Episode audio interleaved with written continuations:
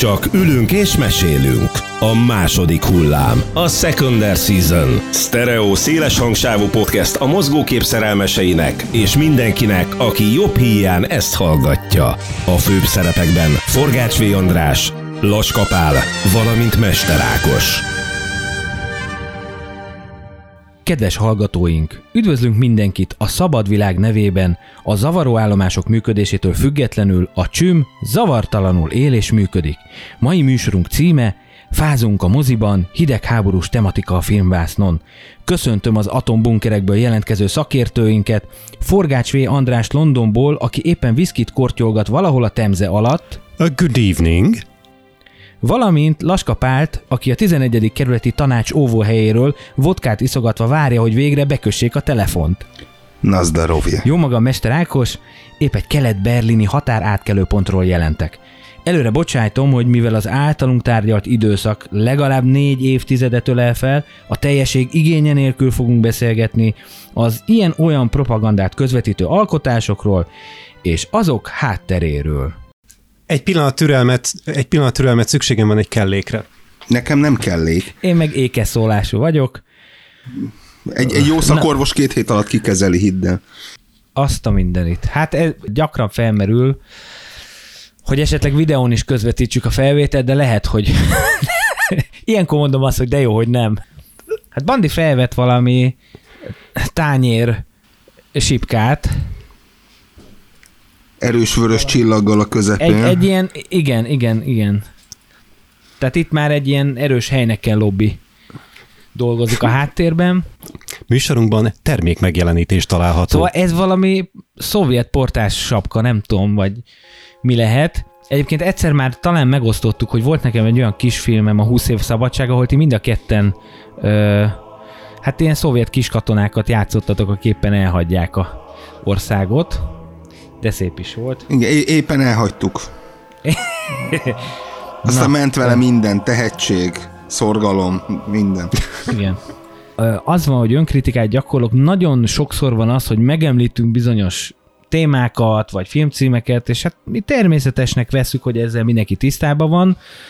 Mm, Most egy kicsit a fékre lépek, és akkor én csináltam egy ilyen, hát nem tudom, a Magyar Fórum geopolitikai helyzetjelentéseit segítségül véve valami olyasmit összerakni, hogy mi is az a hidegháború, ha esetleg valaki eddig a hűtőben élt volna hidegháborúnak nevezük a második világháború vége és a Szovjetunió széthullása közti időszakot.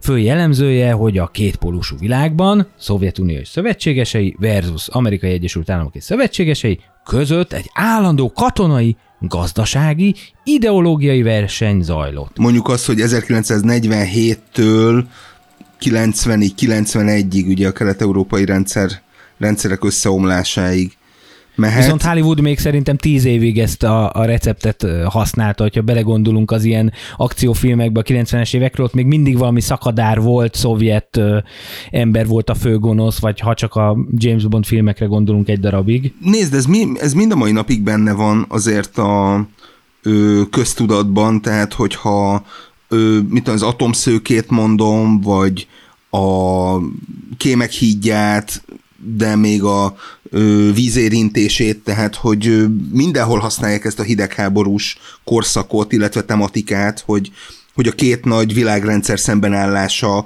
ad egyfajta keretet a történetnek.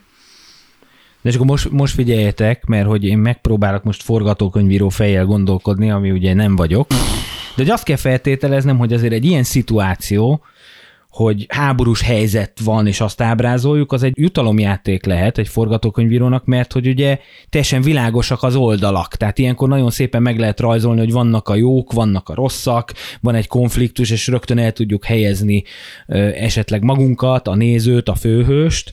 Nyilván ennek az árnyalatairól fogunk beszélni, de hogy azt gondolom, hogy mind a két oldal, mondjuk nekem inkább amerikai filmek jutnak erről eszembe, hogy ezt egy nagyon szépen ki is használta. Tehát, hogy van egy, van egy konfliktus, vagy nincs konfliktus, de arra is ráhúzzuk a hidegháborút, hogy erről mit gondoltok? Hogy ez ennyire egyszerű, vagy azért ennél, hát ennél tovább mentek a forgatókönyvírók? Hát ennél mindenképpen tovább. Tehát ebből a szempontból a bónusz az abszolút a náci időszak, tehát hogy ott, ott tényleg semmit nem kell magyarázni, csak az ember lát egy szürke egyenruhát, és onnantól megvan, hogy ki a gonosz. De hát azért nem is sikerült feltétlenül mindig mindenkinek, ugye a Indiana Jones negyedik részére gondolok, ahol már a nácik szovjetekre való cseréje nem múlt el teljesen következmények nélkül mindenképpen uh-huh. segít és orientál, hogy van egy ilyen nyomás, ami ellen kell dolgozni. Ketté kell választani ugye a filmeket, amik a hidegháborús korszakban készültek, és a hidegháborúról szólnak, valamint az utána készült filmek, amikkel, ami foglalkozik még ugye a hidegháborús tematikával.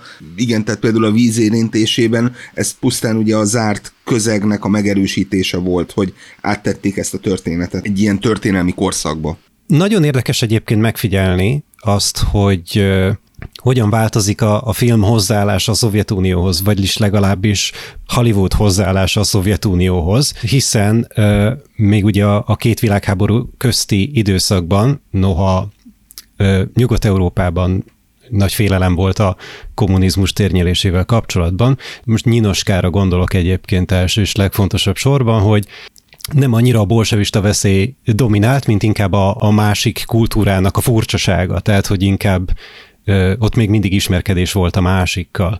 Az a fajta veszély, az tényleg a második világháború után, a 40-es évek végén, 50-es évek elején veszi kezdetét, és először még csak nincs is kimondva konkrétan, hogy itt most a vörös veszedelem a központi téma, hanem főleg tudományos fantasztikus művek azok, amik felhasználják a paranoiát a vörös veszedelemmel szemben, és akkor itt van a testrablók inváziója, a világok harca, ezek mind a 40-es évek vége, 50-es évek elejének a termékei, ahol nincsen kimondva, de a támadó idegenek a furcsa szörnyek, akik az életünkre, illetve hát az egzisztenciánkra törnek, az valójában a, a Szovjetuniónak a megtestesülése, de már ö, azért viszonylag korán egészen konkrét történetek is játszódnak így a hidegháború árnyékában, ami számunkra, magyarok számára érdekes lehet, az az 1950-es árulás, Treason vagy Guilty of Treason, mind a két címen ismert ö,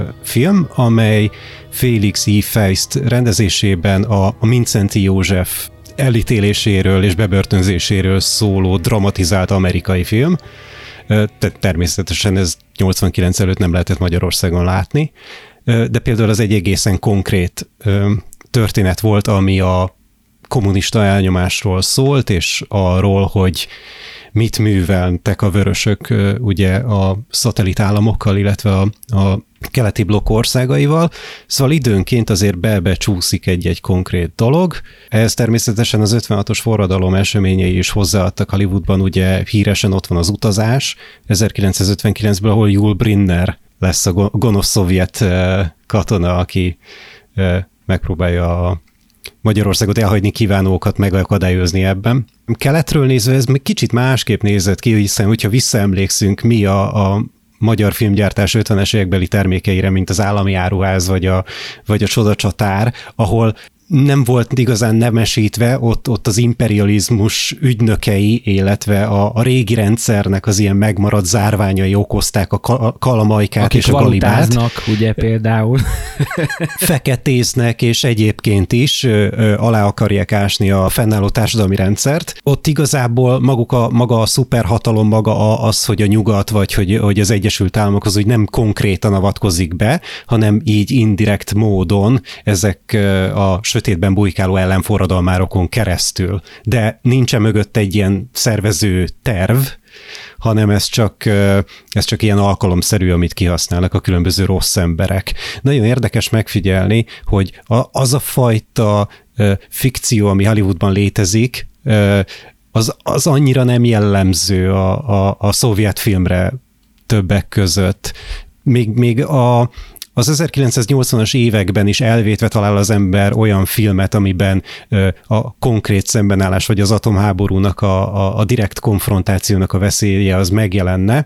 Emlékszem egy animációs filmre 1989-ből, aminek azt hiszem az az orosz címe, hogy a Gomb. Ez egy animációs rövid film, és ez, ez szól valamennyire inkább önreflektíven arról, hogy itt mennyire, mennyire közel van az atomháborúnak a lehetősége. Ott sem annyira az agresszió, a nyugat agressziója van kihangsúlyozva, hanem inkább a saját felelősségnek a kérdése boncolgatódik. Azért tennék olyan distinkciókat, hogy azért ez egy nem egy egységes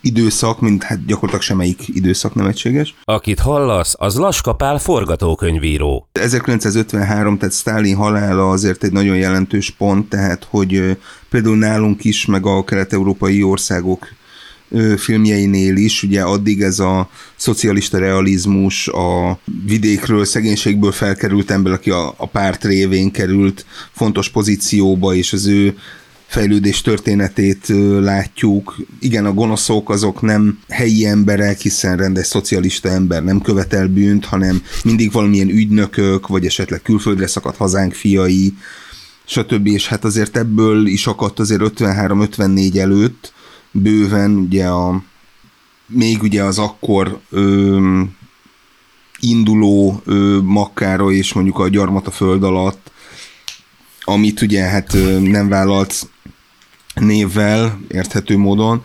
Öm... Engem ezért a filmért, hogy megemlítettem egy vizsgán az egyetemen, úgy leszittak, hogy most miért kell ezt, most miért kell előhozni, de hogy én teljesen, szóval, hogy így Jó, gyártotta a mafirt, tehát, hogy igen. Hogy, de nem, hogy, tehát, hogy fellelkesülve, hogy tudok én még ebből a szocialista, realista korból is. Egyébként ott azt mondják, hogy ott többen is voltak rendezők, akik aztán ugye egy kollektívaként csinálták ezt, de hogy emlékszem, hogy akkor én nagyon ott reakciós voltam, vagy nem, hogy most miért kell ezzel jönni. És, és akkor már gondolkoztam, mert erről a korszakról szólt, a, tehát ez volt a téte, hogy magyar film, nem tudom, 49-56 között, vagy valami, és akkor így utólag visszagondolva, basszus, hát úgy, úgy akartam kezdeni eredetileg, hogy a Jancsó Miklós milyen filmhíradókat rendezett, ugye, ami teljesen ilyen sztálinista, izé, de így utólag már így azt mondom, hogy jó, hogy nem mondtam, lehet, hogy most nem mondhatnánk ki a titulusnak, hogy mozgóképművész. Szóval ez valamiért fájó pont volt, pedig hát igen, ez a, ugyanúgy a történelmünk része. De szerintem abszolút neked volt igazad, és elsiklani ezek felett a dolgok felett már csak azért sem érdemes, mert ha más nem, és most, hogyha kiveszik a dolognak az ideológiai hátterét, láthatjuk, hogy milyen technikai képzésen estek túl, hogy milyen technikai képességeik voltak ezeknek a rendezőknek. Akkor ezzel az erővel nem akarnám ide citálni Léni Riefenstahl, de hát mégiscsak. Belőle tehát, hogyha érettségiztem, puszt... hogy akkor egy, hogy a másik oldalnak is adjunk. Tehát pusztán, hogyha technikai szempontból nézzük, akkor az egy magas színvonalon kivitelezett alkotások, az egy, az egy tőle nehezen elkülöníthető másik rész, hogy mi a témája, és hogy mi volt a célja ezeknek a filmeknek, de szerintem nem érdemes szemérmeskednünk ezekkel a dolgokkal, szerintem nem von le a Jancsó Miklós művészi értékéből semmit. Jó, ezt a lap alján mind a hárman aláírhatjuk szerintem. Igen, meg főleg az, hogy neki utána volt igazán karrierje, nem előtte. Tehát Uh-huh. Igen. Tehát akinek annyi a karrierje, amennyi, az... Az annyit a, is várj, az más. Mert... Igen, De tehát egyébként... most már így bele, belekavarodtunk az ideológiai sikánokba, mint ilyen kopasz fületlen laudák. Nekem ez az egész hideg háborús ív az mindig is párhuzamosan fut a technológia fejlődésével, ugye a, a fegyvertechnika elsősorban nyilván a hadiparnak a, a, a fejlődésével, és hogy ez is mindig egy visszatérő motivum lehet az ilyen tényleg a hidegháborúval foglalkozó ö, filmekben. Gondoljunk csak a Clint Eastwoodnak a tűzrókájára például 82-ből, hogy állandóan ez a, a, a másiknak van valami szuperfegyvere, most így leegyszerűsíthetnénk ezt egy ilyen képregényes storyline-ra, de hogy ez nagyon gyakran visszajön, vagy akármelyik James Bond filmre, ha gondolunk, hogy van valami szuperfegyver, szerezzük meg, hozzuk el, építsünk mi jobbat. Ugye ez az egész nagyon beszédes megnézni, hogy mennyi pénzt költöttek mondjuk űrkutatásra, meg ilyen űrtechnológiára a hidegháborúban és a hidegháború óta, hogy hát az sem a, a naivitásnak köszönhető, hanem annak, hogy emögött fegyverkezés állt, és hogy, hogy, hogy aki előbb a holdra jut, stb., aki előbb ugye szondát küld ide-oda-amoda, az ugye, az ugye nyerésre áll. És mindez egészen az atombomba feltalálása, illetve megkonstruálásáig vezethet vissza, hiszen rögtön onnan már a Szovjetuniónak voltak ugye beépített ügynökei a Manhattan tervben. A Rosenberg házas pár egyéb más nagy nyilvánosságot kapó szovjet ügynököknek a lebukásáig az 50-es évek elején, tehát hogy ez a fajta vetélkedés a nagyobb, jobb, szebb és pusztítóbb fegyverek iránt, ez, ez végig, végig kíséri a hidegháborút, és végig kíséri a hidegháborús filmeket is. Ennek az egyik eklatáns példája egy nagyon-nagyon furcsa film, az emeljük ki a Titanicot, a Race the Titanic című film, ami ugye Clive Klassler világsikerű regényének az adaptációja. A Race the Titanic az a fajta furcsa film, az a tipikus terméke a 70-es évek vége, 80-as évek elejének, amiben nagyon-nagyon sok pénzt investáltak, ha jól emlékszem, megjelenésének évében az volt a legdrágább film, és hatalmas díszleteket építettek, egy, egy a 16-hoz méretű Titanicot is felépítettek ahhoz, hogy aztán azt a víz fölé emeljék Máltán, és ennek annak rendje és módja szerint meg is bukott a szegény film, mert nagyon sokba került, és nem akarta senki látni. 1979 most jut eszembe. Eurotrash. Az egy igazi, igazi adóalapcsökkentő befektetés lehetett, tehát, hogy másra nehezen tudok gondolni. Mondjuk szegény Clive Klassler, aki, aki ö, egy bestseller író volt évtizedeken keresztül, tényleg a 70-es évektől ö, 2016-os, azt hiszem az utolsó regénye neki mielőtt elhunyt volna, és hiába volt bestseller író, Ö, azt hiszem eddig körülbelül három alkalommal próbálták megadaptálni a könyveit, legutóbb a Sahara címmel, hogyha még emlékszünk a 2000-es évek elejéről, ugye a... Matthew McConaughey. Igen, és társa is, az se volt egy sikeres produkció, szóval ő legalábbis életében ő még nem nem látott uh, sikeres adaptációt regényéből. Hogy amit el akartam mondani, az emeljük ki a Titanicot kapcsán, ugye annak a, a sztorinak a meggafinja az egy ö, olyan ásvány, a Byzantium névre hallgató ásvány, amit ö, még a 20-as években titokban termel ki egy amerikai különítmény valahol Kamcsatkán, és akkor van egy backstoryban zajló nagyon-nagyon érdekes történet, amit mi nem látunk, értelemszerűen csak elmesélik a filmben, hogy hogyan termelték ki ezt a nagyon nagy energiát tartalmazó ásványt, és hogyan csempészték ki a Szovjetunióból, miközben szovjet ügynökök üldözik őket végig Skócián át le Southamptonbe. Az egy sokkal érdekesebb történet lett volna, hogyha azt filmesítik meg a Titanic kiemelése helyett, de ezt már csak én teszem hozzá. De milyen fontos, hogy hozzáteszed, mert ezt akartam mondani, hogy azért valahogy próbáljunk meg a, tehát nem az a lényeg, hogy 40 7 és 90 között készült filmekről beszélgessünk, hanem pontosan, ahogy mondod, hogy benne van a hidegháború a, a sztoriban. Természetesen a Titanic kiemelés az nem csak azért fontos, mert hogy a rakterében találhat az a rendkívül erőteljes, nagy energiát tartalmazó ásvány, amivel egy rakéta védelmi pajzsot akar építeni az Egyesült Államok, de hanem erre, az, erre a Szovjetunió is igényt tart, és akkor itt is vannak mindenféle mellékszálak, ahol van egy kém a hajón, és hogy ki lehet a kém, aztán végül nem derül ki, hogy ki a kém, szóval az már a vágás során szerintem eltűnt az a szál, pedig érdekelt volna, és van egy szovjet nagykövet, aki konspirál és próbálja kitalálni, hogy mire készülnek az amerikaiak, ugye a maga módján ez be van vezetve, szóval igen, erőteljesen jelen vannak a szovjetek is a Titanic kiemelésében. Ugye egyrészt ugye 57-ben ugye a Sputnik fellövése és az, hogy a, az amerikaiak megdöbbenéssel fogadták, hogy van fölöttük valami, ami őket figyelheti. Ö, tehát az, az abszolút rányomta a bélyegét a későbbi filmekre, és hát azért a 64-es Doctor Strangelove, ami aztán tényleg kifacsarja a, a különböző ilyen amerikai és szovjet vezetési minták közti különbséget, a fegyverkezési versenyt, a, tényleg, hogy mennyire értelmetlen ez az egész egymás kiátszása és egymás át, folyamatos átverése. Tehát, hogy ott is egy, egy, egyfajta ilyen kreatív káosz-szerű helyzetben van mindenki. Nem lehet tudni, hogy ki mit miért csinál. Ami, ami egyébként jellemző volt nagy részt ugye a politikai háttérre. Másrészt pedig, hogyha filmeket nézzük, akkor nagyon kevés annyira erős film van, mint a, mint a Strange ami bemutatja ennek a hatalmi technikáit. És úgy, hogy ez még a hidegháború közepén készül. Mert ugye mondtátok, és ez egy, egy tök fontos dolog, én meg kicsit félek, hogy kinyitottuk a, a Pandora szelencét, hogy most annyi film és annyi uh, cím, meg szerző. Ágos, a filmművészetnek mint egy ilyen 30%-a játszódik ebben az időszakban, tehát hogy nagyon úgy nem lőttünk mellé.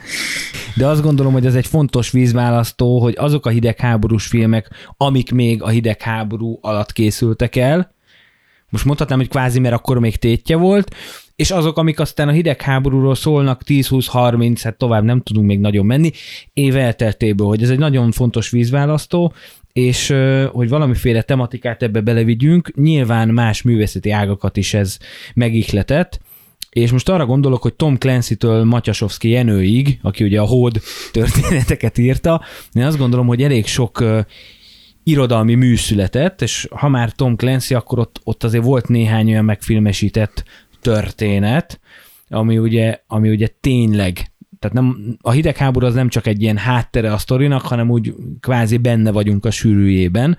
Tehát, hogy próbáljunk meg ilyen filmekről egy kicsit beszélgetni, amik, amik tényleg a hidegháborúval foglalkoznak, és amint már említettétek, itt igazából mi ugye az amerikai meg a nyugati filmeket tudjuk ide citálni, mert hogy a, a, a szovjetek valahogy így álszerényen, szerényen, ők, ők tényleg nem mutatták meg pacekba, hogy, hogy ki van a másik oldalon. Ezzel ellentétben az amerikai casting ö, direktorok azok nagyon erős ö, figurákat találtak ki a másik oldalon.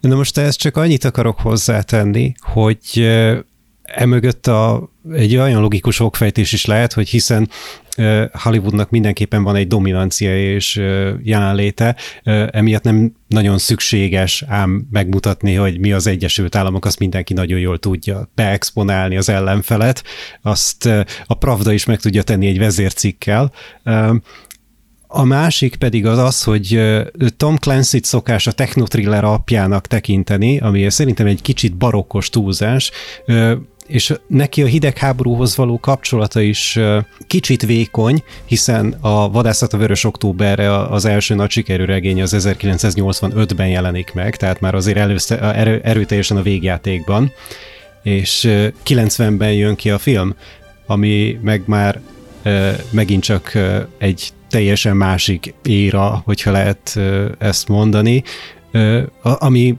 szűken értelmezett uh, Tom Clancy és hidegháború az, az az életműnek az első része, amikor Tom Clancy cselekményei és eseményei azok nagyon erősen kötődnek a kor valós eseményeihez. Mint az köztudott, a Vadászat a Vörös Októberre is egy valós esemény ihlette, amit aztán később természetesen feldolgozott az HBO 95-ben Radger Hauerral és Martin Sheen-nel. Most nem jut eszembe annak a címe, de majd valaki biztos meg fogja mondani a, a kommentekben.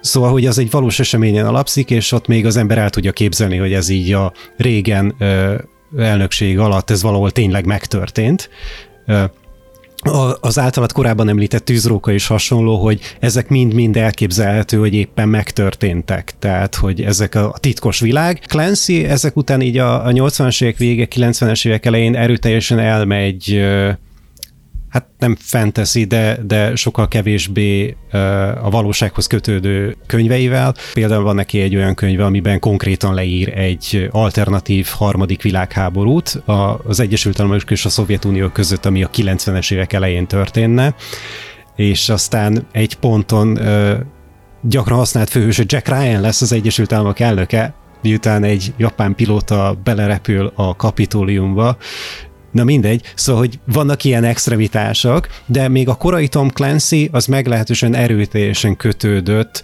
ahhoz, hogy abszolút realitása legyen, és hogy teljes mértékben elképzelhető, hogy ez az olvasás pillanatában valahol tényleg megtörténik. Ha Jack Ryanből nem csinál elnököt, akkor olyan jól rávághattam volna, hogy a 80-as évek Jack ryan a 2000-es évek Jason Bourne-ja, de rohadjon meg, hogy nem, ír, nem így írta tovább a sztorit. Mindegy. Hát és most már túl vagyunk, négy Jack Ryan, tehát négy színész, aki Jack Ryan volt, tehát hogy kezdjük ugye magával Alec Baldwinnal, aki Igen. egyszer, Kétszer.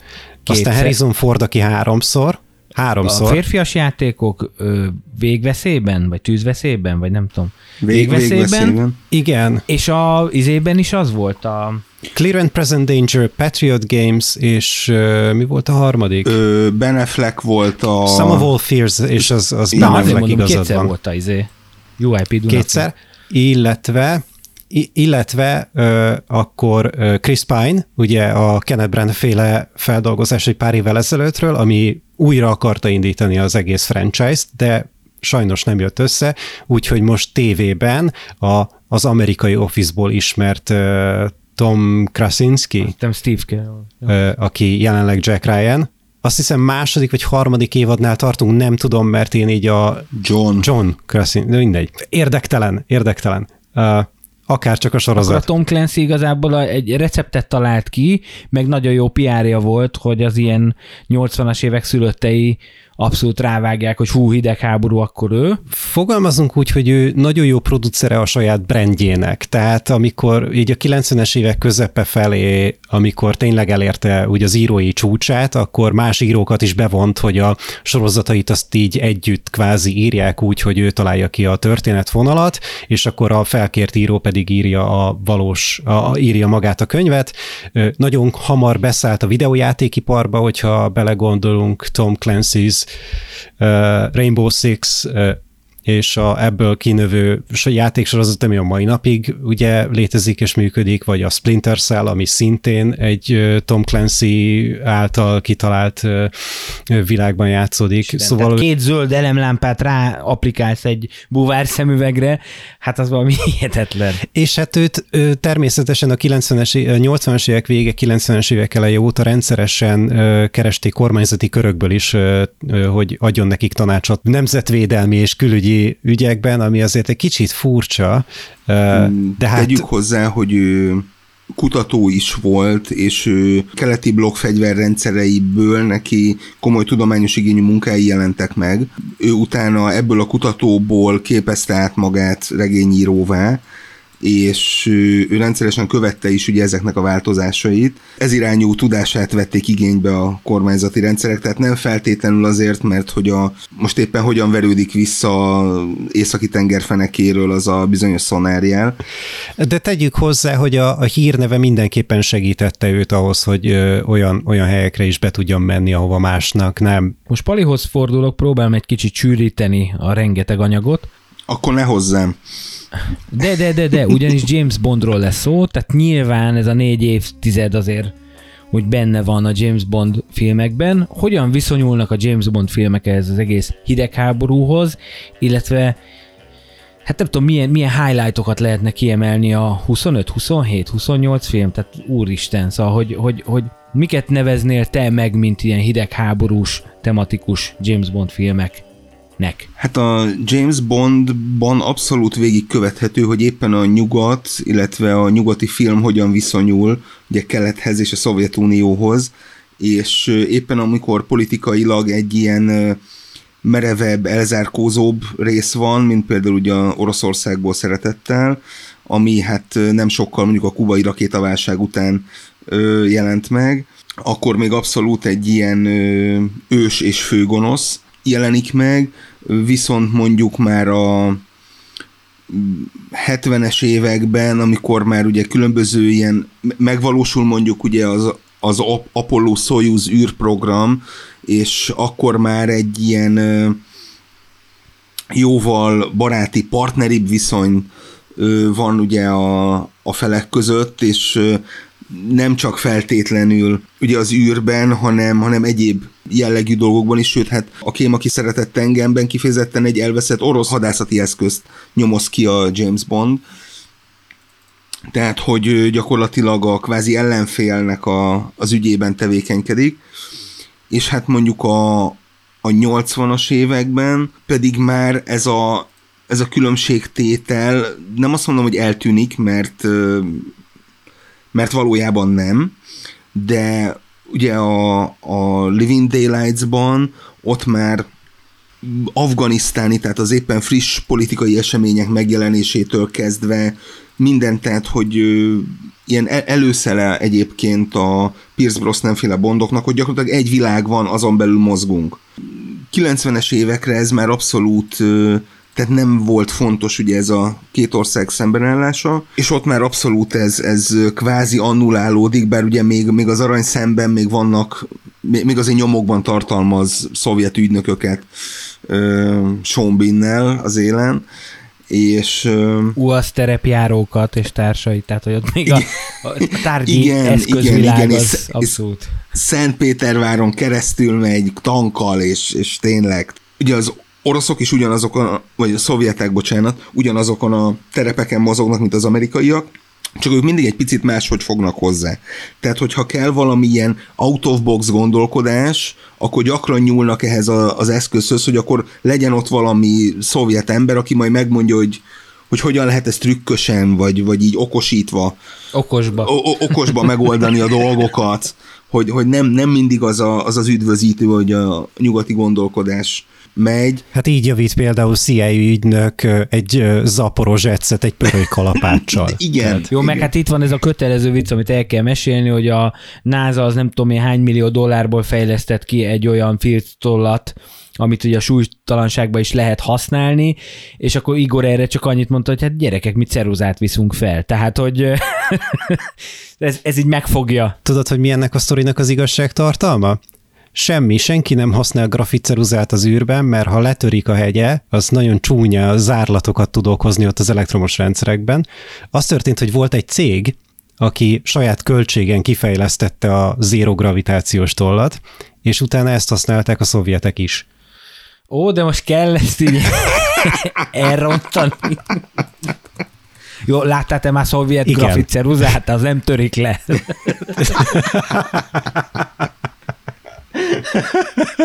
Nem mer. Hát, én próbáljon meg letörni. Igen. Jó, tematizáljunk. Tehát, hogy én azt gondolom, hogy most... Tematizáljunk a közéletet. Abszolút. Tehát, hogy most így beszélgettünk ilyen mindenféle félfiktív, igazság alapú, vagy, vagy igaz történet alapján elkészült filmekről, de egy kicsit most pörgessük fel ezt a hidegháborút, ugyanis nagyon sok film eljátszott azzal, hogy mondjuk bekövetkezik az a konfliktus, vagy az a harci esemény, ami, ami aztán tényleg kvázi ilyen beláthatatlan következményekkel jár.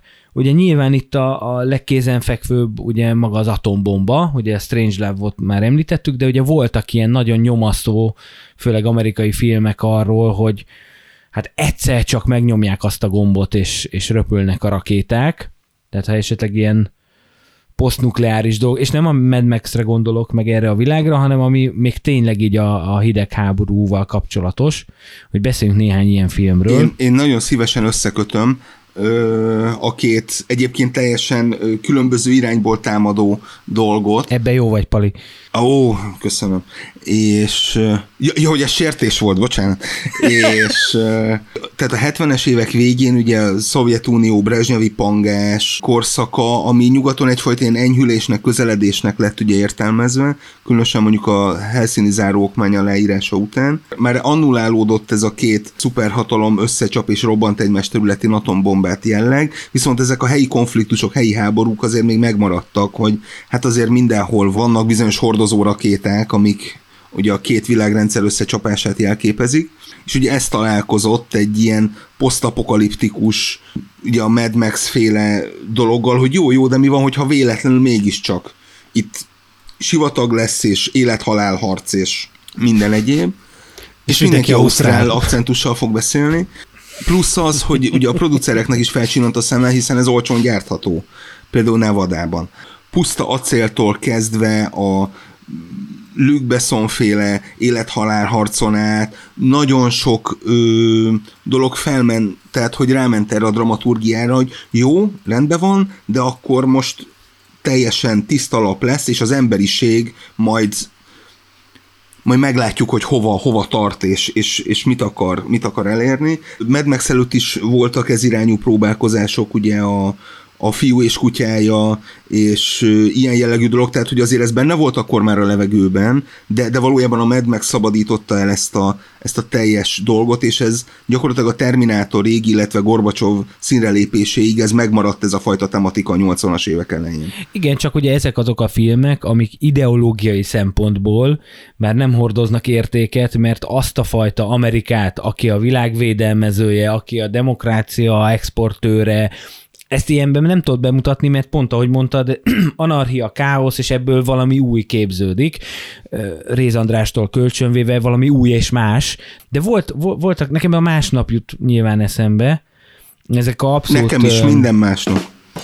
Igen, igen, de hogy ezek a propagandafilmek, amikor, amikor eljátszunk azzal, hogy az a gonosz Szovjetunió lebombázott minket, és akkor most mi lesz, de ez sem valószínűleg ez, ennek sem az a célja nyilván, hogy a, hogy a katasztrófa után életre felkészítse, hanem erősítse a nézőben azt, hogy ezek a csúnya, rossz, gonosz szovjetek, hát bármikor ezt megtehetik, Ugye a másik oldalon meg, hát mi is megtehetjük velük. Az én egyik kedvencem ugye az Amerika című ö, hát minisorozatnak lehet ezt említeni a 80-as évek közepéről, ahol ugye a az ember a Fellegvárban ö, alaphelyzetével játszik el, hogy ö, ugye a Szovjetunió megnyeri a hidegháborút, és, és Amerikát elfoglalják a szovjetek, és hogy ez alatt viszont az elnyomás és te, természetesen egyértelműen kétdimenziós ö, Armin Müller stál felhasználásával.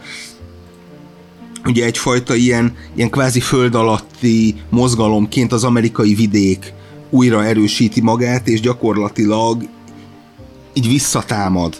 És, és hogy az ellenállás kis szigetei alakulnak ki ebben a, az elnyomott ö, szovjetek által uralt Amerikában, akik ö, kockás ingel és country zenével megerősítik magukat, és aztán így a különböző fegyverek begyűjtésével végül is elsöprik ezt a szovjet uralmat. Óvatosan kérdezem, hogy ebben nem szerepel Chris Christopherson?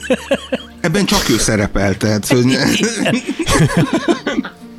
Hát illetve Kelet-Németország második számú exportcikke Armin Müller Stahl. Ott felcsillant a szemem, nem tudom, hogy látták-e a kedves hallgató. Hát, akkor a Pali ennél a résznél tartott. Hát mert az első a Zeiss lencse volt, tehát...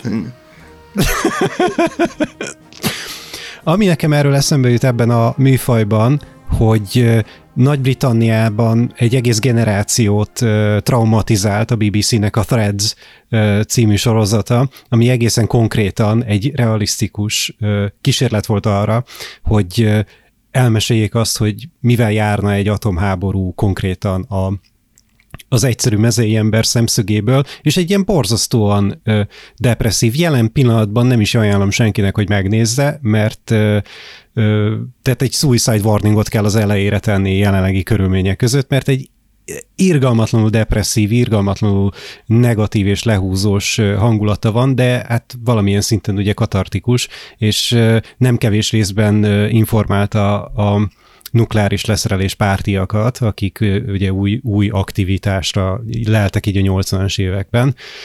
Főleg ennek köszönhető az, hogy a nukleáris fegyverek leszerelése még inkább előtérbe került nem csak Nagy-Britanniában, de Nyugat-Európában is.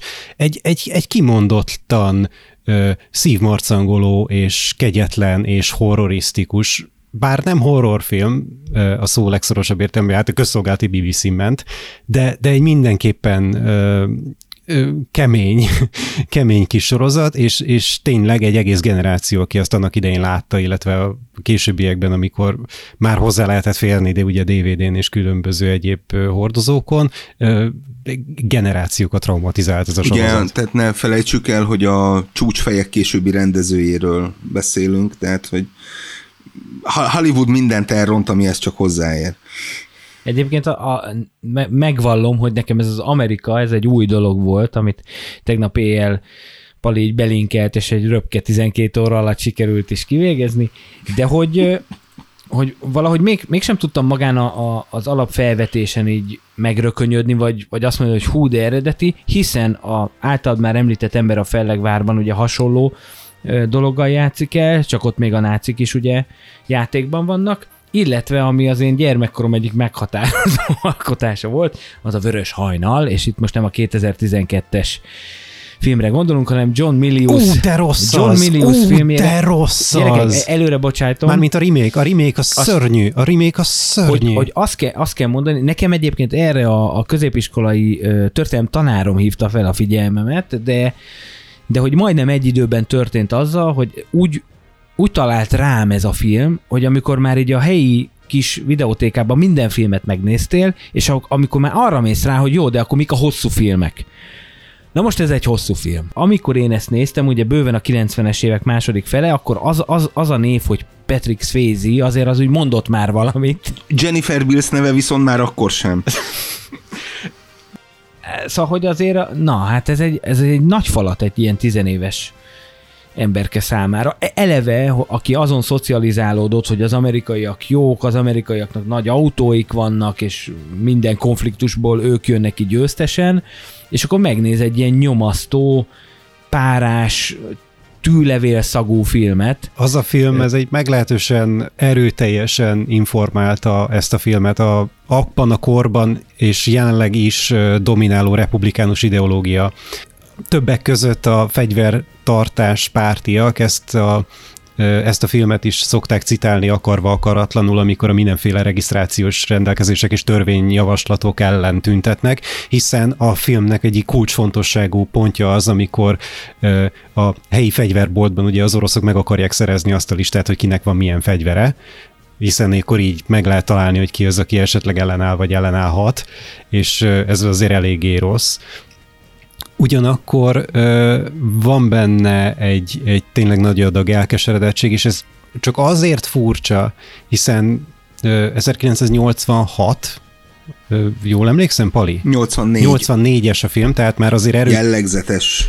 El, eléggé Dátum. benne járunk már a, ugye a ré, régen korszakban, amikor már, már levetköztük ezt a fajta Carteri, uh, Carteri impotenciát, ami ugye jellemezte a, legalábbis a, a, a Zeitgeistban úgy érezték az amerikaiak, hogy hát ők így, így külpolitikai, katonai védelmi téren eléggé impotensek, tehát már azért benne vagyunk a régen érában, de még mindig visszaköszönnek ezek a fajta toposzok, hogy hát az Egyesült Államok gyenge, és meglepetésként tudta érni őket egy ilyen invázió, ami ugye délről kubai csapatok érkeztek, keletről, meg Alaszkán át szovjet csapatok, és akkor egy ilyen nagyon furcsa kubai szovjet megszállás alakult. koalíció, igen. igen. De a film javára legyen mondva, hogy azért valamelyest a, a megszállók is kapnak némi teret. Nem is állítom azt, hogy szimpatikus karaktereket látnánk mi a keleti blokk sarkában, de azért mégiscsak valamennyire értelmezhető, hogy ők, ők valakik, és hogy nekik van viszonyrendszerük, tehát megjelenik az, hogy a kubaiak nem annyira jönnek ki a szovjetekkel, és hogy különböző okokból vágtak bele ebbe a, a, a, a ka- kalandba. Más ritmusra jár az agyuk, igen. Tehát, hogy, hogy a filmnek vannak értékei, a filmnek vannak hátrányai, azt azonban mindenképpen el lehet mondani, hogy a 2012-es remake mindenféle szempontból, mindenféle szempontból nagyon-nagyon rossz. Akit hallasz, az Forgács V. András forgatókönyvíró. Nem, nem az, hogy, hogy ö, nem találja a hangulatot, vagy, vagy hogy a relevanciát, nem. A filmkészítésnek nincs olyan eleme, amire én így gondolok, forgatókönyv, rendezés, színészi játék, casting, vágás, hang, nincs olyan része, ami ne lenne rossz. És ennek több oka van, de az egyik kedvencem az az, hogy a, mikor még a film forgott, akkor a film története szerint a kínai néphadsereg foglalja el az Egyesült Államokat. De mire az utómunkára került a sor, addigra kiderült, hogy hát ők szeretnék ezt a filmet ugye Kínában is értékesíteni, ami egy elég nagy felvevő piac, és ők talán nem biztos, hogy beengedik a filmet jelenlegi formájában, így hát utómunkában némi pótforgatással egyetemben kicserélték a kínai uniformisokat és zászlókat észak-koreaira. Ez még mindig kevesebb pénz, mint hogyha Kazaksztánra cserélték volna mondjuk. Viszont eh, egyrészt iszonyatosan csúnyán néz ki, tehát hogy a megvalósítás szörnyű, másrészt pedig nagyon kevéssé, tehát hogy egy, egy meglehetősen hosszú ö, preambulumot kellett a film elé szerkeszteni, hogy egyáltalán valamelyest igazolható legyen az az, hogy Észak-Korea egyáltalán hogyan képes nem hogy elfoglalni az Egyesült Államokat, de egyáltalán így a csendes óceánon átkelni. Tehát, hogy igen, és hát a szerencsétlen ázsiai színészek, akiket ugye szerzőtettek, ők nem nagyon koreaiak, tehát etnikai szempontból az egy dolog, de hogy ők nem koreai nyelven beszélnek, és ez bizony gondot okozott így, hogyha ha megnézed, akkor és ne egy Isten a, a világnak arról a tájáról való vagy, akkor azt hiszed, hogy egy, egy zazféle paródiát látsz, tehát hogy valószínűleg ők ezt csak és kizárólag így tudják értékelni. Ide lehet citálni ugye a Markos Nádas duóból azt a fantasztikus részt, amikor azt elemzik, hogy ugye a Rambóba szovjet gépkarabéjjal, szerb uniformisba románul miért káromkodnak, tehát hogy Ugye Rambo 3, ugye, tehát a magyar vonatkozás a magyarok nyilaitól ments meg uram minket, az lefordítódott az afgánok nyilaitól ments meg uram minket, és hát ugye azt hiszem Andy Vajna ennek is, ennek is producere volt. Így van, és hát ha már ugye Rambo 3, ugye hát azért az amerikai republikanizmusra a Canon Group erőteljesen rárepült, és például ugye a tomboló terrorban, amikor Rostov tábornok és óriási 25 fős serege part, partra száll Amerikában. Dekatlonos gumicsónakban. igen, igen, igen, csak gondosan sikerült leragasztani a különböző ilyen, ilyen, ilyen kecsúa márkákat, ugye mert nem más, mint maga ugye Chuck Norris veri vissza ezt a támadást.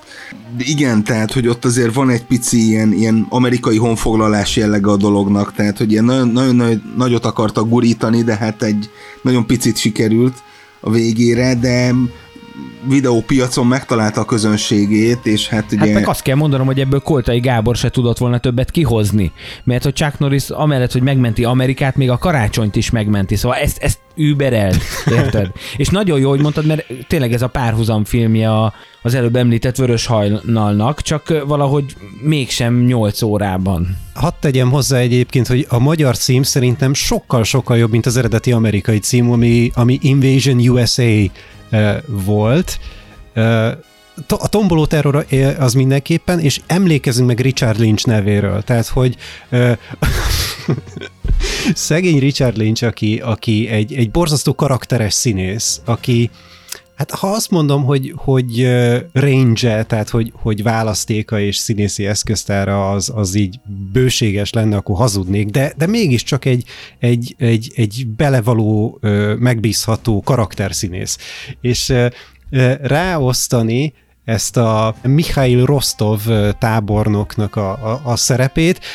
Ez körülbelül egy szinten van azzal, amikor, amikor Max Zorinnak ugye a szintén 85-ös View to a Kill-ben egy ilyen genetikailag manipulált német apával, de szovjet ügynök, és ez egy meglehetősen furcsa, már-már nevezhetném redukció ad abszurdumnak is, ahogyan a, ezek a rossz emberek összeálltak, hiszen minden létező olyan félelmet és klisét megpróbáltak így egy, egy személybe belesűríteni, ami ugye a, a tomboló terrorban Richard Lynch, a, a View to a Kill-ben pedig Christopher Walken. Ugyanaz, ugyanarra a, a problémára nagyon hasonló megfejtések érkeztek. Hát oké, okay, volt 35 évünk ezen gondolkodni, de hogy lehet, hogy többet vesztettek, mint nyertek ezek a filmek azzal, hogy van egy szuperhatalom, akit megtámadnak. Akár gumicsónakkal 25 ember, vagy tényleg stratégiailag jól kitalálva, de hogy így megbénítanak, fölborítanak, átszervezik a társadalmat, pikpak, és akkor jön egy, ugye a Vörös Hajnalban egy csapat tínédzser, a Tomboló Terrorban pedig egy Tibor Istvántól kölcsönvett pufi, nem tudom, mellényes ember, ja nem, bocsánat, farmer mellényes ember, aki vörös szakállával értett szétlől mindenkit, hogy, hogy akkor lehet, hogy, hogy ezzel többet veszítünk, mint nyerünk, de mondom, ezt már a, a történelmi távlat mondatja velem, akkor és ott ez lehet, hogy tök szexi volt. Hát és nem beszélve arról, hogy a, a Vico ugye, azt, a, ami a, a maga korábban tartaloméhesebb volt, mint a Netflix, az ilyenek révén piacra tudott szert. Érdekes, hogy a merchandise-al én már itt ugye keleti blokkos gyerekként nem a Star Wars kapcsán találkoztam először, hanem pont, hogy az Invasion USA, tehát egy ilyen vidéki bucsukon, amikor játékpuskát vettél, akkor szinte mindegyik ilyen karton dobozon Chuck Norris vicsorított vissza. Tehát ott valamit a Canon Films eltalált, mert hogy az szerintem Bulgáriától, nem tudom, Wisconsinig minden játékpuskán Chuck Norris vicsorgott. És ez egyébként, tehát, hogy meg is maradt, és akkor már így a bukolika területére merészkedünk, hogy azért a vidéki bucsuk céllövöldéjében, illetve a gokart pályáknál azért még mindig vannak olyan felfestések, ahol egy ilyen kifejezetten lehet találni olyat, ami ilyen Chuck Norrisos, beütésű, de ugye az akkor... David Hasselhoffoid. Igen, az igen, igen, igen, igen, és akkor ugye Ugye most már ugye az internet korában ugye röhögünk a különböző afrikai festett ilyen filmplakátokon, hogy, hogy hogyan lehet házfarra feltenni ilyen ilyen rosszul, de hát ezek a grafikák ugyanolyan rosszak. Ajánlom egyébként én, ha még van olyan, hogy szociológia, és vannak ilyen hallgatók, szóval a doktorit lehetne írni például a kabirbedi tetoválásokról egyébként. Hát oké, okay, tehát túltoltuk, meg volt az atomháború, meg voltak ezek a víziók, hogy mi van, ha beüt a krach. Még mielőtt felbomlana a Szovjetunió, van esetleg kedvünk olyan végjátékokról beszélgetni, amik azért érintik ezt a problematikát, hogy itt, hogy itt a háttérben van valami geopolitikai viszály vagy konfliktus. Doktor, doktor, doktor. Mit lehet ezt hozzátenni azon kívül, hogy aki nem látta, az nézze meg mindenképpen egy, egy, egy vicces vígjáték. Um, igazából Dan Aykroyd és Chevy Chase párosa, akik azért ez még mindig az ő, ő koraibb, tehát a Saturday Night Live-ot követő korszakából az egyik ilyen első filmjük, és azt hiszem ez már a második generáció, aki, aki ugye nagyobb hír, hírnévre tett szert, ugye az első generáció James Belushi, illetve a Bill Murray, és akkor jön a második generáció, még a Dan Aykroyd, Chevy Chase, hát akire aztán most így már nem szívesen emlékszünk, de a, a kémek, mint mi, az egy nagyon kellemes kém paródia igazából, ahol a, a két, két bot csinált a kém, akik egyébként így nem nagyon, nem nagyon tudták volna megugrani a, a CIA előfelvételét, bármilyen uh, puskázási módszert is használjon Chevy Chase ugye abban az ominózus jelentben, ahol először találkoznak, és hát um, végül is mégiscsak rájuk esik a, a feladat, hogy hát meg kellene állítani egy, egy atomháborút. Abszolút ezt tudott a vígjáték műfajában is működni, mint ahogy a képregény, vagy az animációs filmeknél, tehát hogy így igen, megemlítjük, hogy amúgy vannak a szovjetek, meg ugye vagyunk mi, most amerikai szemszögből, átszőtt ez nagyon sok mindent. Érdemes egyébként, hogyha a tisztán végjátékra gondolunk, azért elég sokáig a végjáték, vagy legalábbis a komédia, az inkább szatiraként jelenik meg a hidegháború kontextusában. Ez már inkább a későbbi időszaknak a jellemzője, mint például a spionfiókáért, hogyha még emlékszünk Richard Grieco-ra. Az egykor, egykor nagyobb reményű Richard Grieco-nak a talán legjobb filmjére. Ja, egy abszolút kiváló James Bond paródia per vígjáték, ahol Richard Grieco a Európába küldött franciából megbukott gimnazista, akit összecserélnek a mesterkémmel, és akkor hát Na, a szórakozás felettébb garantált. Érdekesség egyébként a filmnek, hogy a nyitó, nyitó jelenetben azt a titkos ügynököt, akit ugye elkapnak, azt nem más, mint a The Who zenekarból ismert Roger Daltrey alakítja. Tehát, hogy ő lesz itt a, a mi Surrogate James Bondunk ebben a filmben.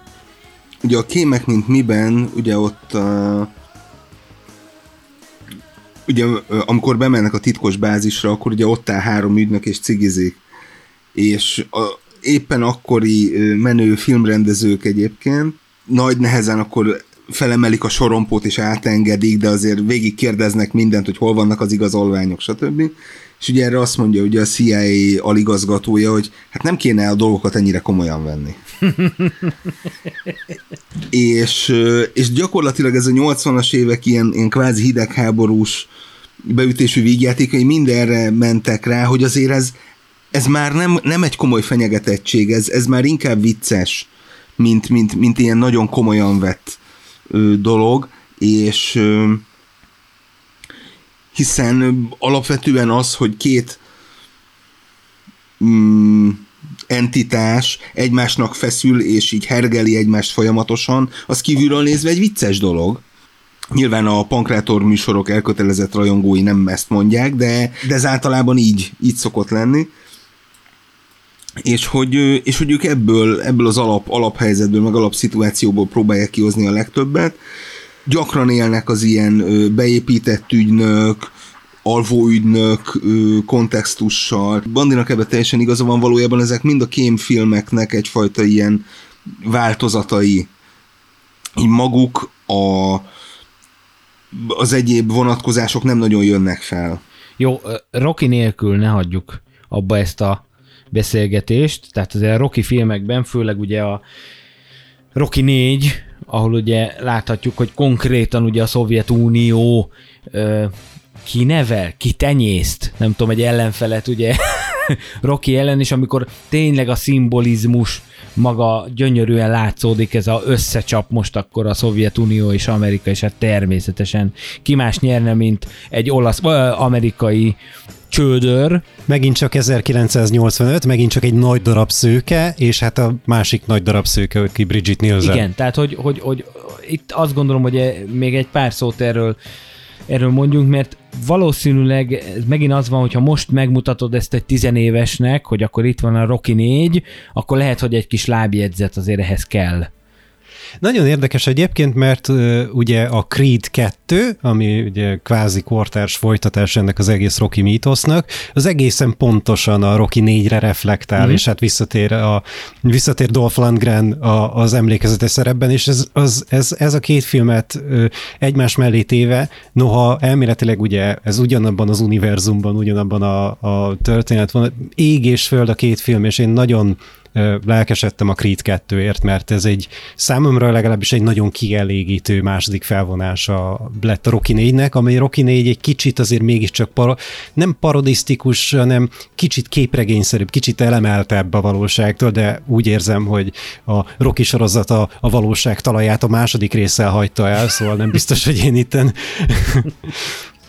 Viszont ami érdekes, szerintem, hogy egy érdekes összehasonlításra adhatok ott, a Rocky 485-ben jön ki a Karate Tigris Nincs írgalom 1986-ban, ami nagyon-nagyon hasonló történettel operál. A Karate Tigrisben a gonosz szovjetet pedig Jean-Claude Van Damme fogja játszani. Ez az egyik egyik első ilyen ö, szerepe, ahol lehetett látni a fejét, és hát ö, legalább annyira hiteles az orosz akcentusa, mint Dolph Lundgren. Hát vagy Sean Connery-nek ugye a vadászat a vörös októberre.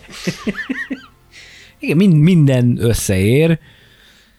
Jó, 80-as évek, ott valami nagyon felgyorsul. Vagy súgtak Hollywoodnak, hogy figyelj, mindjárt szétesik a szovjet birodalom, de hogy egész egyszerűen a lista, amit így összeírtunk, hogy hidegháború filmek, és tényleg ami még a 90-es évek előttről van, én azt gondolom, hogy egy, egy ilyen tetemes része a 80-as években ö, születik meg, vagy nem tudom, tehát hogy de egyébként simán lehet, hogy ez a korunkból adódik, hogy mi most arra fókuszálunk, nem tudom, de hogy ott, ott valami nagyon fölpörög. Hát meg, meg az, hogy ugye akkor kezdtek bejönni, ugye 80 8-as a társas, társasági törvény, utána alakulnak meg a nem mokép tulajdonú filmforgalmazó vállalatok, és ők gyakorlatilag konténerrel hozzák be az olcsón megkapható 70-es, 80-as évekből származó filmeket, ami, ami meg, tehát, hogy így egyszerre zuhant ránk így ez a, ez, ez a dömping, és hogy gyakorlatilag egy időben más nem is tudtál nézni a moziban, hiába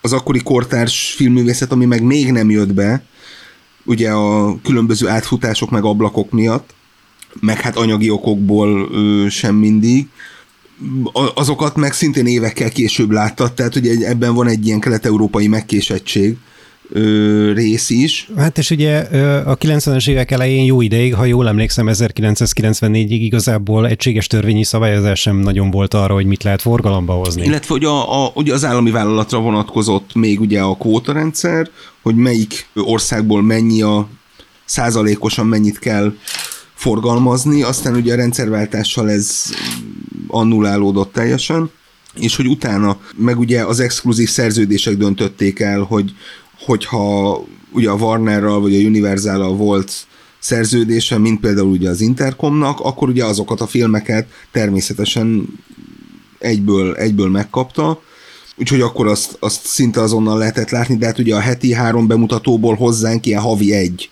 jutott el ugye a leg, legnagyobb népszerűségre számot tartó mondjuk. Meg nyilván az még egy ilyen nagy kulcsfontosságú dolog lehetett, amíg ez tényleg még ideológiáról szólt, hogy például ugye azok az amerikai filmek, amik a vietnámi háborúval úgy foglalkoznak, hogy kudarc, hogy, hogy tessék egy rossz döntés, azokat előszeretettel azért mutogatták a keleti blogban, hogy na tessék, ugyanúgy, ahogy az amerikai társadalmi rendszert kritizáló, vagy éppen nem mindenkit gazdagnak és szépnek bemutató filmek, tehát hogy azért ilyenek jöttek hozzánk. Bocsáss meg, azért ez se igaz, és akkor itt most ismét visszautalnék a, a Gámihály által uh, írt uh, műre, a, a Vetítést Vita követte című könyvre, ami egyébként fantasztikus feldolgozása ezeknek a jegyzőkönyveknek, amiket a Film Átvételi Bizottság ugye hagyott ránk, és például az 1970-es Mest, ami Oscar díjat, meg egyéb díjakat is ért abban az évben, azt a Film Átvételi Bizottság megtekintette akkor és ott, és úgy találták, hogy noha nem glorifikálja ugye a háborút, meg ilyesmi, ugyanakkor miután a katonák, illetve a katonaorvosok nem bajtársiasan viselkednek benne, illetve eléggé link hippi alakok, ezért nem javasolják a filmnek a vetítését, ezért a mest tíz évig nem is mutatták be Magyarországon, később a magyar televízió vásárolta meg, és abban a korban már úgy érezték, hogy ezt be lehet mutatni. Szóval ez a háború ellenes nyugati filmet be lehet mutatni, azért így egy az egyben nem, nem, áll, nem állja meg a helyét. A 22-es csapdáját például be lehetett, ami szintén 70-es. Hát én az előítéleteknél csak az általánosítást szeretem jobban, de akkor ez most megint dugába dőlt a tervem, és megint három órás lesz az adás. Én azt mondom, hogy utolsó kör, tehát, hogy mi az még, ami a 90 előtti hidegháborúval foglalkozó filmek nem említettük, fontos. Ha már felbukkant a, a, a Vörös Zsaru például, ami ugye nem csak azért írta be magát az egyetemes filmtörténetben, mert Növényi Norbertnek a falábában csempészték a heroint. És hát Konc Gábor ugye és Konc Gábor, a, Konc Gábor ugye a testvére a, a főgonoszt alakító színésznek, akinek most nem fog eszembe jutni a neve. Nem is ez a lényeg, hanem ugye az volt ez az első film, első hollywoodi film, ami eredeti helyszínen Moszkvában a Vöröstéren forgattak gerillában. És ez mindenki... És nem GoPro-val, tehát és nem akkor, még, akkor még azért az kevésbé tudott kevéssé feltűnő lenni, hogyha az ember ott elindított egy 35-ös kamerát. És hát ugye a maradék részét, a, a, ami Moszkvában játszódott volna természetesen az első kerületben, a várban vették fel. Igen, a Vörös Zsaru az megint már, szóval, hogy az már az a fajta hidegháborús film, amikor, amikor már nem lehet ezt komolyan venni, vagy nem veszik komolyan a, a film készítője azt, hogy itt most egymásnak feszül két nagy hatalom, sőt, ugye ugye jön egy ilyen kevert páros, és egy olyan buddy movie, ahol az egyik egy talpig amerikai, a másik meg egy talpig szovjet, bár egy ilyen elit szovjet ö, nyomozó, akit ugye Arnold Schwarzenegger játszik, hát Ugye beszéltünk már arról, hogy Dolph Lundgren is szovjetet játszik, Arnold Schwarzenegger is szovjetet játszik, sőt, ugye volt szó Jean-Claude Van Damme-ról, azért Na, hát vannak itt mindenféle keveredések. Bridget Nielsen. A külföldiek szovjetet játszanak, mert ugye, ugye az akcentus, igen, meg egyszerűen más a, hát hogy mondjam, a, a hangképzés helye, tehát az artikulációs bázis. Akkor jönnek az ilyen dolgok, hogy 80-as években egy dánt vagy egy svédet minek adjanak el. De nyilván szovjetnek. Nem. Ezt már megemlékeztünk arról, amikor ö, beszéltünk ugye Sean Connery-ről, hogy az egyik első, első szerepe Stellan Skarsgårdnak ugye a vadászat a Vörös Októberében volt egy szovjet tenger alatt járó kapitány, hát mi mást játszik egy svéd. Így, így. Felt, feltennék egy kérdést egyébként, mert most már kicsit kis, úgy érzem, hogy kiszagadtam annyira a kör, környezetemből, hogy nem tudom megmondani, hogy a Wargames az, az nekünk Magyarországon annak idején, ez akkor is ikonikus volt, vagy, vagy, vagy ez sokkal nagyobb cucc od ideát? Mert hogy itt nagyon-nagyon sok kortárs rendező használja, reflektál rá, idéz belőle, és én így valahogy, mintha nem emlékeznék arra, hogy ez, ez egy ekkora cucc lett volna nekünk. Nekem ugye a szakdolgozatom az ugye a filmművészet és a kiberbiztonság kapcsolatát elemezte, és ott a külföldi forrásanyagban egyfolytában, tehát hogy kvázi ezzel kezdték az összes ilyen jellegű téma tárgyalását, hogy először jelenik meg egy mainstream hollywoodi filmben az, hogy az, hogy egyáltalán hekkelés, az, hogy léteznek számítógépes hálózatok, úgymond zárt katonai területben nyerünk egy picit bepillantást, ugye ezzel a NORAD, ezzel az óriási számítógéppel, és ugye az, hogy itt különböző szimulációk vagy esélylatolgatások mennek, tehát, hogy ez csak egy ilyen félmagyarázat arra, hogy ez miért lehet ez akkora ö, durranás akkor és ott. Ö, ugye nálunk főleg ugye a ugyanennek a bandának ugye a másik filmje a komputerkémek. Tehát nálunk szerintem az, az robbantott nagyobb, nagyot. Tehát, Mi értékeljük, de itt Magyarországon én is azt gondolom, hogy ez egy annyira szűk rétegnek a kultfilmje. Ez később, jött be, később jött be. Igen, meg, meg én is úgy emlékszem rá, hogy ez a szerda délután kettőkor a TV2-n. Igen, igen. Kedves hallgatóink, mivel hát nekünk is van családunk, és nem szeretnék egy hat órás adást, ezért arra a döntésre jutott itt a bázis demokrácia, hogy folytatjuk, tehát a következő adás tetemes része az valószínűleg a hidegháborús filmekkel foglalkozik ugyanígy, de amik már 90 után, vagy 91 után készültek, úgyhogy most haladunk is tovább a kötelezőkkel. Két férfi, egy eset. Írók harca. Most jön az a probléma, hogy ugye mi nem biztos, hogy egy héttel később veszük fel a következő adást, mint hogy az kikerül a, a, a nyilvánosságra, de itt most le kell zárnunk a szavazást a írók harca előző köréhez képest, úgyhogy hát azt kell mondanom, hogy az Oceans 11-12 akármennyi, 2021 mondjuk, nyerte magasan Gratulálok. az írók harcának az előző de legalább őszinte volt. Szóval, hogy, hogy, és egyébként Szóval itt van az, hogy, hogy mennyire aljasak ezek a forgatókönyvírok, mind, tehát ez az egyelő pályák, egyelő esélyek, ugye George Clooney adja el Magyarországot, és azért a Bandi, hát most nem azt mondom, hogy doppingolt, de azért, hogy be, behozod egy pitchbe azt, hogy Mucsi Zoltán, onnantól kezdve mindenkinek meglágyul a szíve, és azt mondja, hogy jó, akkor legyen ez. Bár azért hozzá kell tenni, hogy ugye volt ott egy Janicsák István a másik oldalon, de valahogy Mucsi győzött, úgyhogy én azt gondolom, hogy Bandifa... Igazából az nekem nem volt leírva, azt közbe találtam ki. Sőt, én, én még olyas, mert nekem nagyon rossz a memóriám, de mint hogyha még Pali alád adta volna ezt, vagy nem tudom, vagy fordítva. Mi nem ellopjuk egymás ötleteit, mi inspiráljuk egymást, tehát hogy dob, dobáljuk be az ötleteket, aztán én, hol én csórok a bandi ötleteiből, hol ő meg magától. És ez ettől szép. Szóval, tehát a, a múltkor már ugye beharangoztuk, hogy magyar szuperhős film kerestetik, de annyi volt a szűkítés, hogy Elek Ferenc legyen a címszereplő, akárkiről is szóljon majd ez a történet. Én azt gondolom, hogy hát itt Bandi az elsőbség, úgyhogy ő, mint az előző forduló győztese, bajnoka, akkor álljon elő, hogy miben is láthatjuk majd Elek Ferencet, mint szuperhőst.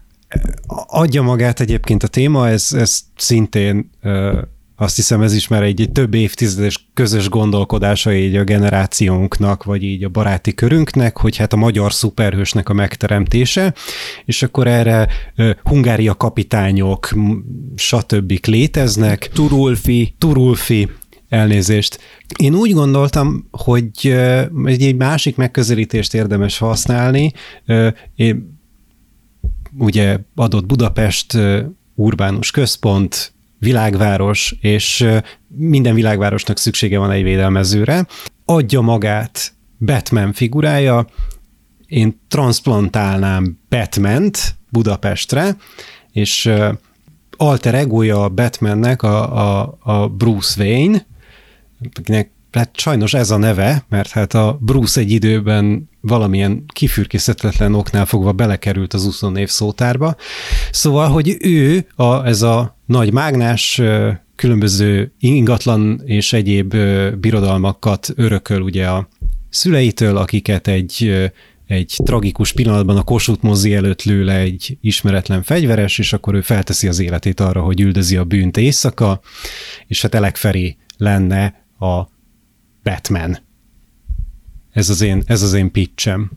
Jó, hát muszáj, tehát hogy mégis Magyarországról van szó, szóval milyen mágnásként képzeljük el Elek Ferit, ez a talpig elegáns, vagy a pufi Jackie? Tehát, hogy...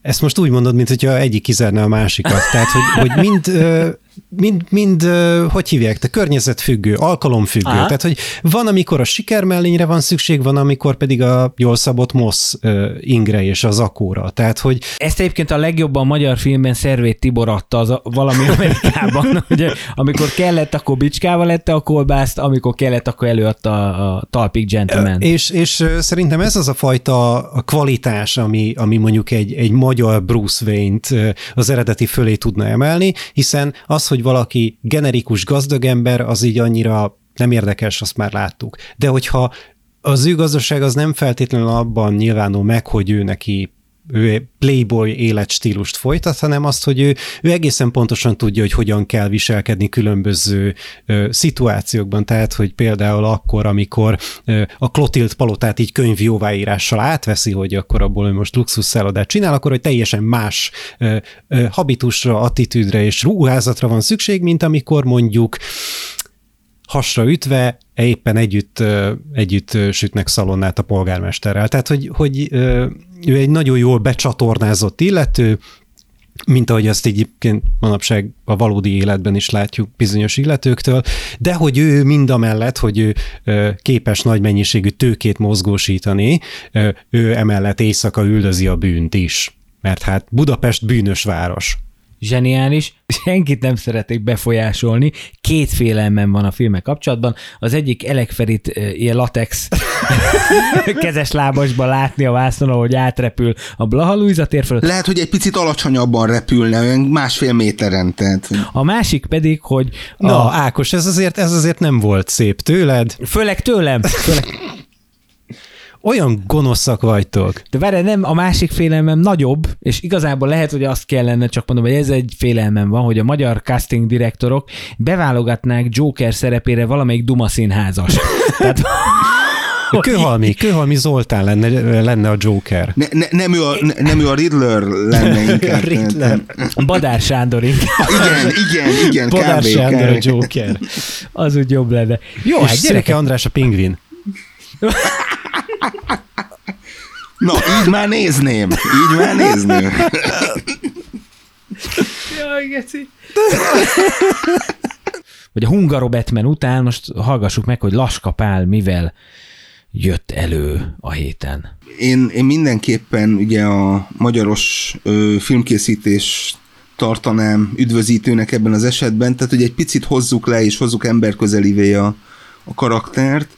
Én ö, gyakorlatilag egy ilyen ö, belevaló papapótlónak képzelem a, az Elek ö, karakterét, aki egy ilyen, ö, hát gyakorlatilag egy ilyen távoli rokonként jön gyereket felügyelni, azonban kiderül, hogy ő valójában szuperhős, és ö, gyakorlatilag mindent el tud intézni, ami, ami kell a gyerekfelügyelethez, noha egyébként erre teljesen alkalmatlan lenne, hiszen csak cigizik, meg éjszakázik, és, és piál, és minden egyéb. Tehát, hogy ő természetesen ugye a film során ugye rendbeten, tehát egyrészt felismerik ezt a képességét, amit ő természetesen titkolni kényszerül, másrészt pedig úgy gondolják, hogy ezt fel lehetne használni egyéb részeknél, úgyhogy például megleckézteti a gázszámlást, vagy előre varázsolja magát az OTP-ben, tehát hogy tehát nála egy ilyen, ilyen picit ilyen kisebb volumenű csodák, illetve ilyen szuperhősi dolgok lennének, amivel például megmentene, megmentené például a nagymama életét, akinek gyorsan tudja kiváltani a gyógyszerét. A film végére eljutnánk addig, hogy hát ez, ez gyakorlatilag már a legfőbb részekig, tehát egészen parlamenti képviselőségig kellene jutni ahhoz, hogy, hogy valójában megoldhasson dolgokat, de hogy sikerül-e, hát az maximum ugye a trilógia második részéből derül neki. Ó, nagyon jó, nagyon jó. És hát kicsit kölcsönöznék most a közgáz vizuális brigádtól. Ugye Pálos György és Szabán Györgynek volt egy ilyen film, hogy Feri és az édes élet, Holosi Frigyes főszereplésével ajánljuk mindenkinek. Szóval ez a Feri a magyar szuperhős. Tehát nem, nem is cifráznám, mert, mert zseniális ö, lehetne akár egy ilyen címmel. Nagyon jó, nagyon jó. De azt gondolom, hogy mind, mind a kettő film olyan, hogy Elek Feri fantasztikusan megoldaná a szerepet, és míg András ugye már ez a, ő a, produceri szemlélet volt szerintem, ez a külföldön már működött, csináljuk meg itthon, viszont Pali alattomos módon. És hogy vajon ez elég lesz-e ahhoz, hogy átvegye ugye a, a vezetést a harcban, az kiderül a következő adásban, de alattomos módon ő ez a belecsempésze a gyerekkel minden eladható című dolgot, úgyhogy Hát nem tudom, hát akkor meg a, trilógia, a magyar Batman. Tehát, trilógia. És, tehát, és hogy... már igen, és már előre vetítő, hogy majd a második részben a legjobb uh, pitch szöveg. Tehát akkor van egy ilyen hungaro Batmanünk, és Feri a magyar szuperhős. Kérünk mindenkit, hogy a zárt Facebook csoportunkban, ahol mindenkit szívesen látunk, szavazzon, és akkor fel is adnám a leckét, ugyanis az írók harca folytatódik a következő alkalommal is. Szeretnék magyar állatos filmeket, tehát olyan, hát lehet itt az a cél, hogy családi filmeket, de a lényeg az, hogy állat főszereplője legyen a filmnek, Igazából rátok bízom, ez lehet nyilván a magyar irodalomból, vett ismert állat a vuktól, a keléig minden játszik, tehát állati filmeket várunk a következő fordulóra. Hajrá!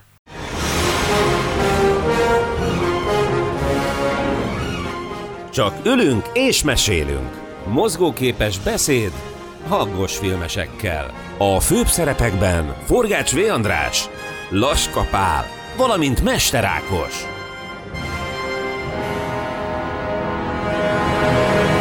Ugye már csak arra van időnk, mielőtt könnyes búcsút veszünk a kedves hallgatóktól, hogy ajánljunk, hiszen sokan ezt így elvárják tőlünk, meg mi is magunktól, hogy hát a nagyon sok szabad időn kell, ugye amíg koncerteket látogatnánk, vagy kávéházakat, vagy könyvtárba járnánk mondjuk, vagy bármilyen zárt térbe, ugye mivel üssük el az időnket, én nem is tudom, azt gondolom, hogy az előbb ö, Pali mesélt ugye nekünk a, a magyar szuperhősről, akkor most Bandi mondja el, hogy mit csináljunk, amíg kijön a következő csüm.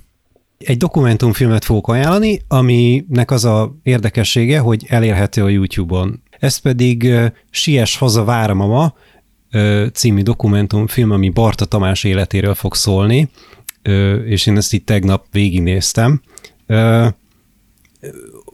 Fanyalgó kritikákat lehet róla olvasni, ami szerintem nem feltétlenül fair, de ö, nagyon sok olyasmit fogunk látni ebben a dokumentumfilmben, amit úgy egyébként nem nagyon korábban vagy eddig soha, és ö, archív felvételek mellett, ugye Barta Tamás az LGT-nek volt a gitárosa, és az 1974-es amerikai turné során ő úgy döntött, hogy ő, ő nem, nem megy haza, hanem kint marad Amerikában, és ő 1982-es haláláig, amelynek a körülményei máig tisztázatlanok, és akkor én ennyiben is hagynám a, az ő élettörténetét. Ő rendszeresen váltott üzeneteket hangkazettán édesanyjával, aki ugye Magyarországon maradt, és így próbálja meg ez a dokumentumfilm összerakni, hogy hát végül is mi, mi, ment, mi ment végbe az ő fejében ezek alatt az évtizedek alatt, amit ő az Egyesült Államokban, Los Angelesben töltött. Hajdú Eszter rendezte Sies haza váram a című dokumentumfilm. Azt nem tudom meddig, de megmondták, hogy ez csak egy rövid ideig elérhető a Youtube-on, ha addig kiderítem, akkor azt majd kiírom. De ez egyébként most elég nagy port kavart itt a magyar közéletben. Már-már akkora, mint ugye a majdnem betiltott Edda dokumentumfilm volt. Hát, hát ugye nem akarom lelőni a poén, de hát nincsen benne minden a dokumentumfilmben se, de azért utalnak dolgokra, és szerintem mindenképpen érdemes megnézni. Egyébként a témával kapcsolatban, ha valaki még érdeklődne, akkor a Pali által is sűrűn látogatott, hú, most egy olyan kötés következik, régen minden jobb voltban is gyakran feltűnő Bezsenyi Tamás, Tengo és Kes és társai, tehát mindenféle podcastban, meg rádió műsorban, ők, ha jól tudom, akkor, akkor nagyon sokat foglalkoztak nem csak a Barta Tamással, hanem a, hát az ilyen amerikai, magyar, A Los Angeles-i magyar maffia, mint, mint kutatási terület, igen, igen, az is egy tehát meglehetősen hogy ez egy, érdekes. ez egy tényleg érdekes téma, és ott, ott lehet még jó kis történeteket hallani, igen. Jó, de te jössz, Pali, ez csak egy ilyen ingyen reklám volt megint nektek, ugye? Igen, köszönjük szépen. Isten fizesse meg, majd igyekszünk. Hogyha majd a tilos kifizet minket, hát... Tehát én a Malcolm és Mary című filmet választottam, ugye Sam Levinson újabb ö, alkotását. Öm, ugye ott a magyar Rév Marcel volt az operatőr, és hát ö, egyfajta ilyen ö, amerikai Ernelláék farkaséknál jellegű dolog. Tudom, hogy a bandi kedvence, csak próbálja titkolni, és Nem, nem, nem. Én, én szeretem az Ernelláék farkasék, farkasék Ernelláéknál. Vagy Ernelláék farkaséknál. és Mindegy. hogy ugye itt e- ebben a filmben is ugye egy pár ö, éppen kimerülve ö, ugye hazaérnek egy ugye bemutatóról, és, és hát ö, nem akarják, de hát végül is belemennek a saját kapcsolatuk elemzésébe és az őt körülvevő világ got, hogy hogyan látják, és egy ö, Öm, ugye korábban ilyen jellegű, ilyen Sundance-en lehet, lehetett találkozni még hasonló jellegű filmekkel. Öm, ez egy öm, meglepően komplex és, és abszolút mai elemzése egy, egy, egy mai párkapcsolatnak. És, és én mindenképpen, nekem nagyon tetszett, és én mindenképpen ajánlom. Az még fontos lehet esetleg, főleg az ilyen bulvár iránt érdeklődő hallgatóink számára, hogy ez volt az a film, amit a nagy tavaszi lezárás alatt forgattak, és erről lehetett is olvasni, hogy hogy karanténba zárták a szakácsot, a nem tudom, a villanyszerelőt, az operatőrnek a stábját, meg mindenkit, és akkor egy ilyen zárt közösségben forgatták le a filmet. A postást, a rendőrt és a villanyszerelőt. És a villanyszerelőt, igen, innen is.